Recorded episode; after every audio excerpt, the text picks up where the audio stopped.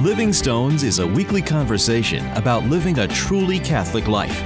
Deacon Harold Burke Sivers and Ken Hallenius help you deepen your relationship with Christ and His Church, discussing practical ways to grow in faith, participate more fully in the liturgy, and practice charity towards all. Hello, and welcome to Living Stones. I am your co host, Ken Hallenius, sitting in my virtual studio in South Bend, Indiana. And sitting across from me in his virtual studio in Portland, Oregon, is the man who is the next driver of the Oscar Mayer Wienermobile, Deacon Harold Burke Sivers. Hello, Deacon. uh, hey, Ken. You know, I'm just sitting here wishing I was an Oscar Mayer wiener. oh, I'd love to be an Oscar Mayer wiener.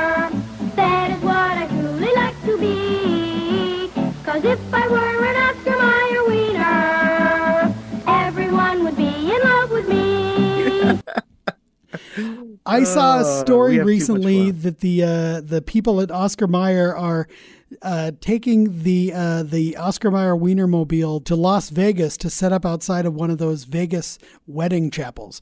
Now, of course, obviously, this is a different understanding of of uh, marriage than we uh, as Catholics profess, and it seems, you know, uh, obviously, what what would be the right term?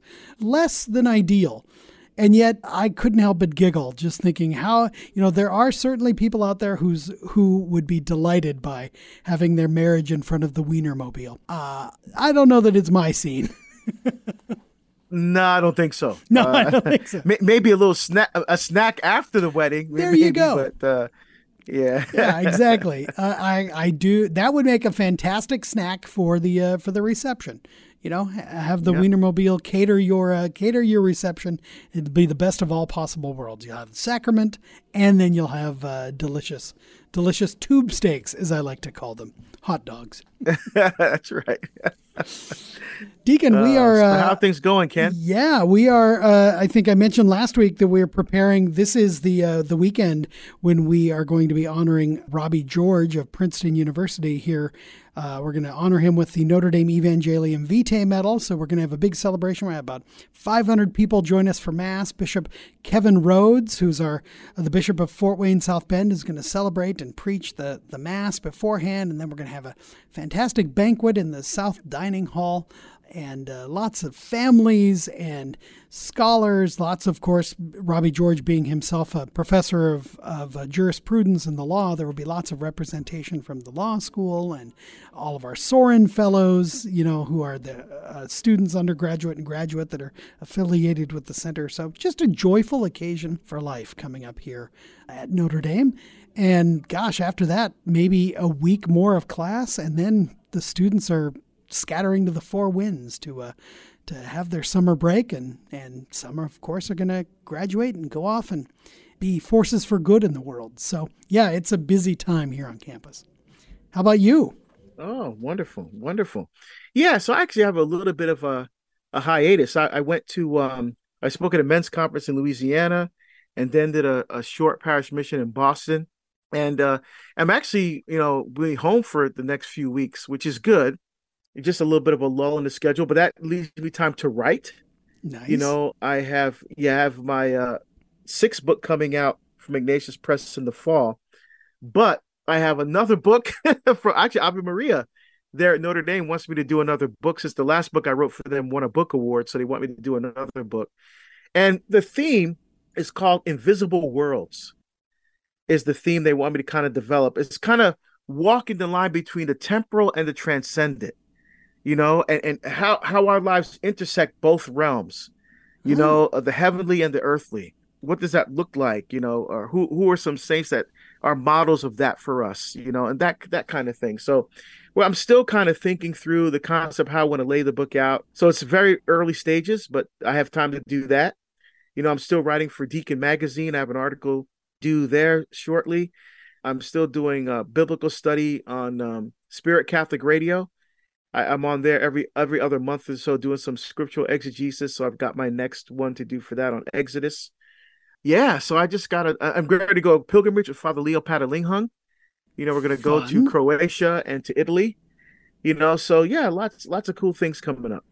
Uh, is he going to be doing all the cooking during that trip? Is what I want to know because, of course, that's uh, that's what I think of when I think of Father Leo. Of course, you know, because he has the cooking show on EWTN. He has a recent book out uh, called like "Dining with the Saints" that he uh, co-authored with the with I think Michael Heinlein. So it's really kind of uh, he he has a bit of a cottage industry in the kitchen. Yeah, that's right. He will be cooking not all the meals, but he will be cooking several of the meals for us there. You know, as, as he, if you ever seen him, he, he teaches as he cooks. Yeah. You know, which is wonderful. So he'll be imparting beautiful truths of the faith as he's in the kitchen there, uh, preparing the meals uh, for us. So uh, yeah, very excited. Uh, we're we're good friends, but we've never been on pilgrimage together. So I'm excited to be with him for uh, about ten days, ten to twelve days. Fun, fun. Well, we need to still think about what we're going to do when we do our pilgrimage together, Deacon. So we gotta, we yeah, gotta that'd be so awesome. Together. Living Stones pilgrimage. I would love that. So all of our listeners out there, if you're seriously interested, let us know, and and yeah. that's something that we can definitely arrange to make happen. We just have to have you know enough interest in people that want to travel with us. And where would you like to go? You know, that's the other thing too. Where yeah. where would uh, the Living Stones uh, listenership uh, like to go on pilgrimage with with me and Ken, and if we get enough really good solid feedback we'll, we'll make it happen for sure. I would love that. That would be fantastic. Any opportunity to pray and hang out with you record a couple shows live together with an audience how fun would that be? Yeah that would be great. Yeah that would be, I'd love that. I've told people for that. years that, you know, we've been on the air together for nearly eight years now, and this is the best half hour of my week. And so to be able to involve other people and invite other people into this joyful exchange, you know, what is Living Stones about? But it's about the joy of being Catholic. It's about the joy of living our faith and discovering the truths that God has revealed to us that are meant to lead us into deeper relationship with Himself. Uh, and so to yes. you know the the community uh, now that literally stretches coast to coast here with uh, with Living Stones being syndicated across America. Like you can hear us in Philadelphia, you can hear us in Louisiana, you can hear us, of course, uh, you know, in Oregon and Washington and Oklahoma, Texas, all all across. We'd love to uh, to connect with you in person. Uh, kind of an incarnational celebration of Living Stones. That would be a joyful occasion. Wouldn't that be fun? Absolutely. Well, Deacon, last week you kindly introduced us to one of the greatest of the early saints of the church, one of the, uh, they call them the Apostolic Fathers. Is that kind of the title that we use? Those who actually, the saints who learned themselves at the foot of the apostles. You introduced us to Polycarp of Smyrna, who himself yeah. was a disciple. Yeah, there's three sets. There's, there's the Apostolic Fathers, there's the the desert fathers. Uh huh. Right. See, there's the apostolic fathers, the desert fathers, and there's one more category of fathers that they have that they have. Not the deadbeat um, fathers. That's not the ones that we're going to talk about. but uh, yeah, so you introduced yeah. us to Polycarp of Smyrna, who uh, you know was born in like AD 70 and was martyred in his late 80s, and uh, was bishop of Smyrna, which is a town in uh, modern day uh, Turkey. It's now called Izmir, uh, Turkey, and he was bishop, and he himself learned at the foot of John the Apostle. And Polycarp, uh, one of his own disciples, somebody that he was mentor to and probably ordained, is a saint and uh, you know a father and doctor that we're going to meet today. His name is Irenaeus.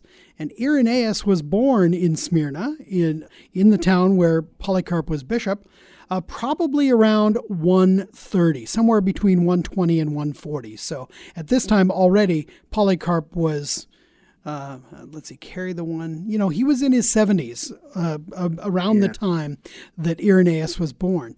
Irenaeus, again, learned at his foot, and Polycarp probably ordained him because we know that Irenaeus was raised as a Catholic and that he then moved to a town in southern Gaul. Now, Gaul is uh, modern day France, and he moved to a Roman settlement called Lugdunum, which is modern day Lyon. And in 177, uh, AD 177, Irenaeus is listed as a priest in Lyon. Uh, so we know that he was ordained some point prior to that, and that he made his way from Smyrna to southern Gaul. Uh, in 8177, he was sent by his bishop and by the local church to carry a letter to Rome to Pope Eleutherius to inform him about the danger of a heresy that was prevalent in the area called Montanism. Uh, this is different than Ultramontanism, which comes later, uh, that, that is more of a modern uh, heresy. But uh, so he travels, uh, Irenaeus travels to Rome, and while he's in Rome, the emperor, Marcus Aurelius, authorizes and instigates a persecution of Christians in Lyon. And the persecution actually takes the lives, martyrs, several dozen, if not hundreds, of Christians in Lyon, including the bishop. And so when Irenaeus returned from his uh, mission to Rome, uh, he returned to Lyon, he was appointed bishop and he was the second bishop of the city. So again, the faith is relatively young in this portion of the uh, of the world, uh, and here he is, Irenaeus, who himself again learned the faith at the foot of Polycarp, is now the second bishop of this town of this city of Lyon. Um, he wrote extensively, we know that, uh, although Today, these days, we actually only have two uh, of his works uh, that are still extant, two that we can read. Uh, the most famous and one of the most important works that he wrote is called Adversus Haereses, or Against the Heretics. And it was primarily aimed at a very prevalent um, heresy then that continues today. And the heresy is called Gnosticism. Gnosticism is a class of heresies that deal with uh, and that propose that there is a secret set of teachings in the Christian church, and that what the, is publicly professed is for the simple people, and it will not lead to actual salvation, but that only those who are initiated into the secret teaching, and the secret teaching, the uh, secret knowledge, the, the Greek word is gnosis, uh, the secret teaching is what is the only thing that can save, and it's only for those who are initiated into that. And of course, the church says no. Everything we teach and profess is public. We proclaim the, and you can read the Apostles' Creed, and you can read, uh, at the time, of course, the Apostles' Creed was the only form of the creed that was kind of public because the Council of Nicaea wasn't going to be for another 150 years. But uh, so Irenaeus wrote specifically to counter the claims of the Gnostics. And he was very effective in his writing and in his preaching against the Gnostics.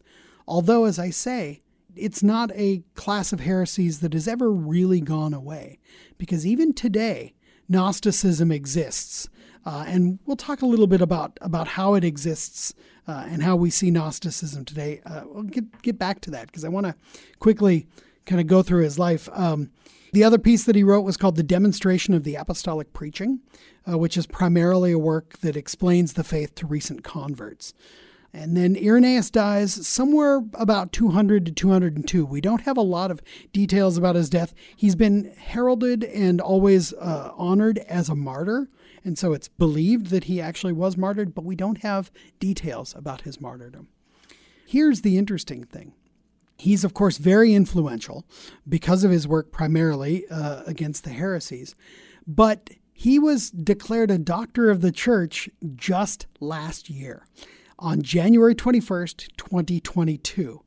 Pope Francis declared him a doctor of the church. And what's amazing is most people actually thought that he already was a doctor. Saw a fantastic interview with Bishop Barron, uh, Bishop Robert Barron, of course, of Word on Fire Ministries, and and uh, the Bishop of of uh, Rochester um, in Minnesota, and he mentioned that at the at the bishops' conference meeting uh, of of the United States, the so the French bishops proposed that Irenaeus be uh, made a doctor, and they wrote to the other bishops' conferences and said, "What do you guys, you know, do you guys agree with this? Do, would you support us in this in this movement?" And the American bishops, when they got the letter and considered it in in uh, their meeting, they're like, "Wait, I I kind of thought he already was a doctor all along." His title is the Doctor Unitatis, or the Doctor of Unity. And specifically, this refers to the fact that Irenaeus was born in the East and was raised with the what we would think of as Eastern Christianity, kind of early theology of the East, but then brought that to the West. And because, of course, he was Bishop of uh, Lyon in France. And so he is a connector, a, a, doctor of unity between the two, as St. John Paul II calls them, the lungs of the church, breathing with both East and West. And Irenaeus is therefore very important. But interestingly enough, because he also is now the earliest of the doctors to have lived, because he dies in 202, and the next doctor isn't until the fourth century, in, in the 300s. And so he is both the newest and the most ancient of the doctors of the church. So that's a little bit about the life of Irenaeus of Lyon.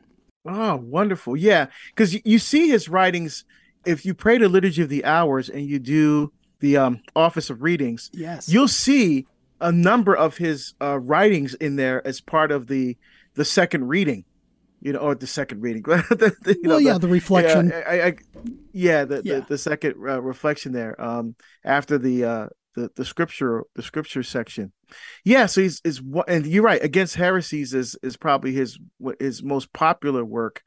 And again, what is he doing? He's trying to help the faithful have a clear understanding of what the church teaches about specific things so that people don't get confused. They don't get led astray, you know, uh, right. by some of these other other heretics again who are not necessarily trying to turn people away. They just have a they're just trying to understand uh, who Jesus is and how we are to see ourselves in light of him uh, but sometimes you get it wrong. And so it's hmm. guys like Irenaeus that help get us back on track. And their teachings, even though he lived all the way back in the early church, they're still powerful and meaningful today. Yeah, absolutely. And I mean, as you say, heresies take a small part of the faith and inflate that into the single most important thing. And what Irenaeus is particularly known for is um, a systematic approach to the faith and pointing out that it is that the faith that we have received is a comprehensive faith that certainly we continue to reflect upon and increase our understanding of the truth. But there are no new truths created. The truths that we have have been handed down from the apostles who themselves walked with the Lord. And what's most important about that is that Irenaeus himself received the apostolic teaching from Polycarp, who received the apostolic teaching from an apostle, the Apostle John. And so Irenaeus is critical for pointing out the importance of the apostolic tradition that is true and that is also entirely informed by the scriptures. So last week you mentioned Marcion. Marcion uh, was a heretic who created his own list of books of the canon of Scripture, rejected all of the Old Testament, and only accepted part of the Gospel of Luke. Irenaeus is vitally important because he's the first to witness in writing to the fourfold gospel. He speaks about and writes about Matthew, and he says that Matthew's audience was the Hebrew audience, so a Jewish audience. He writes about Mark, and he witnesses to Mark as being the interpreter of Peter's preaching in Rome. He writes about Luke as the doctor companion of Paul. So, of course, you know, the, the tradition is that Luke, who writes Luke and Acts, mentions that we traveled from here to there when he's talking about the travels of Paul. And so Irenaeus is the first to witness to that, to Luke as being the same doctor. And then he, of course, writes about John as being the last of the apostles to write a gospel. And again, he knows this because he heard this from Polycarp, who heard it from John himself. So he's vitally important for witnessing to the fourfold nature of the gospel and for the importance of the scriptures as being the rule of faith against which the apostolic tradition is the authentic interpreter. Um, Pope Benedict XVI, in his general audience in, in March of 2007, which is linked on my own personal website at fathersanddoctors.com. Uh, you can click and read through all of Pope Benedict's general audiences on all of the fathers and doctors of the church, including this fantastic reflection on Irenaeus. Pope uh, Benedict wrote that. Uh, Irenaeus emerged as the first great church theologian who created a systematic theology, which again speaks about the internal coherence of all of the faith. And he writes about the Apostles' Creed, the Apostles' Creed being the rule of faith. We, of course, you know, most of us are familiar with the Apostles' Creed through our prayer, you know, when we pray it at the beginning of the Rosary. We recite the Apostles' Creed, which then gets fleshed out ever further in the Nicene Creed. But those are the teaching of the faith that is handed down from the apostles. The creed is, as Pope Benedict described, a sort of gospel synthesis, that it helps us understand what it means and how we should read the gospel itself. And so Irenaeus is vitally important because he witnesses to also the goodness of creation. You know, last week we talked about the joyful pseudo feast of Meeting Friday. Meeting Friday being a celebration of the incarnation itself, the fact that creation is good. And this is vitally important because the Gnostics believed that uh, some Gnostics, and again, Gnosticism is a class of heresies. Gnostics, some of them preached that the world was actually not created by God, but the world was created by a demigod, a demigod, somebody lower than God, um, and that matter is evil, and that therefore God, who is spirit alone, uh, Christ came to free us from our bodies because our bodies are evil. That's not true at all. God created the earth and all of creation and saw that it was good. You know, we hear this in the book of Genesis. We hear this proclaimed at the Easter Vigil. God saw that it was good, and God saw that it was very good, all that He had created. And so Irenaeus witnesses to this as a refutation of the Gnostics. And you know, and I mentioned earlier, Gnosticism continues to exist in our time. Creation is good. We are not spirits trapped in a body that need to be released from the body. We are not spirits who get to define what our body is. And we don't get to refashion our bodies at our own whim to fulfill what we think is our true self because only our spiritual self is real. Where do we see this in our modern day? We see this in transgenderism. We see this in, you know, the rejection of the body as received. I, Ken Hallenius, am a unity of body and soul, body, soul, and spirit. This is me. My soul is united to my body. And in the resurrection, my soul will be reunited with my glorified body. But the body that I have received is me. It's not something I'm trapped in. That's a form of Gnosticism to think any otherwise. And we see this, of course, as the prevalent, it's everywhere we look. You know, it's the Gnosticism of our day. And it needs to be rejected. And it needs to be rejected by affirming the goodness of creation. And that's really one of the most important things that we receive from the teaching of Irenaeus of Lyon.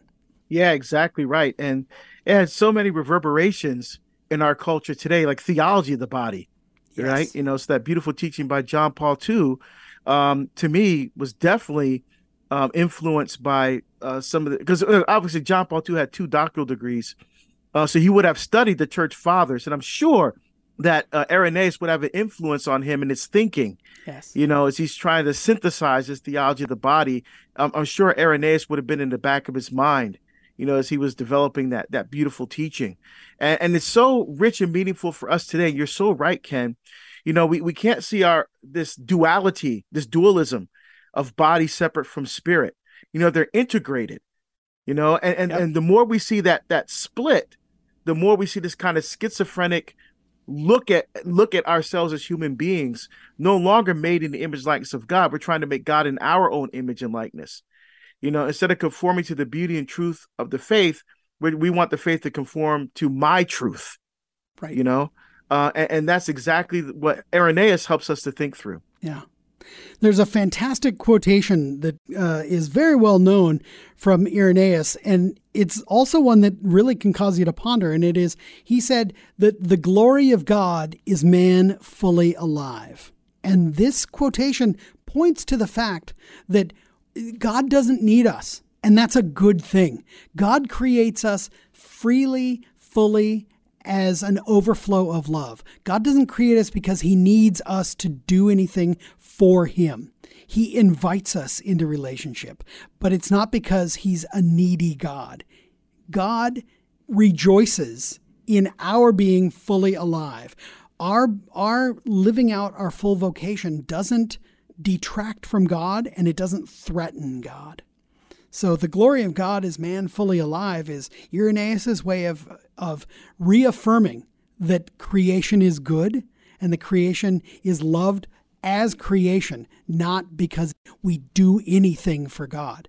God wants to share his love with us. And so it's fantastic. And but just one last thing on Irenaeus, you know, you pointed out we he comes up a lot in the uh, liturgy of the hours, especially in the office of readings. He also is the third most quoted saint in the Catechism of the Catholic Church. Oh. Now, I'll, I'll ask you a quick trivia question, Deacon. Who might you think is the most quoted saint in the Catechism? The most quoted saint? Augustine. Correct. Augustine has 87 references, and uh, he's referenced in 87 paragraphs of the Catechism. And who, how about second place? Uh, Aquinas? Look at you, the big brain on Deacon Harold. Absolutely. It goes Augustine, Aquinas with 53 references, and Irenaeus with 32. So we're talking about wow. some major, major saints here. Uh, and we're talking about people who have helped us understand what it means to be in full relationship with the God who loves us and who loved us enough to become one of us and to lead us to salvation. So that's the joy of Irenaeus of Lyon, and and uh, uh, I'm just happy to to have uh, had this opportunity to chat with you tonight about him. Oh, awesome. Thank you so much, Ken. Fantastic. Well, friends, we invite you to connect with us on Facebook. Just go to Living Stones Media. You can also download previous episodes of the show at materdeiradio.com. Deacon, until we gather next week and learn about a new father of the church, might we uh, have a blessing? Sure. May Almighty God bless you and keep you, the Father and the Son and the Holy Spirit. Amen. Amen. We'll see you next week here on Living Stones.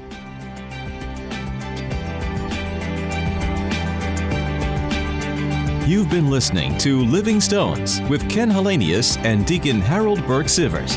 Living Stones is produced at the studios of Mater Dei Radio in Portland, Oregon. For more information about this show, go to materdeiradio.com. That's M A T E R D E I radio.com.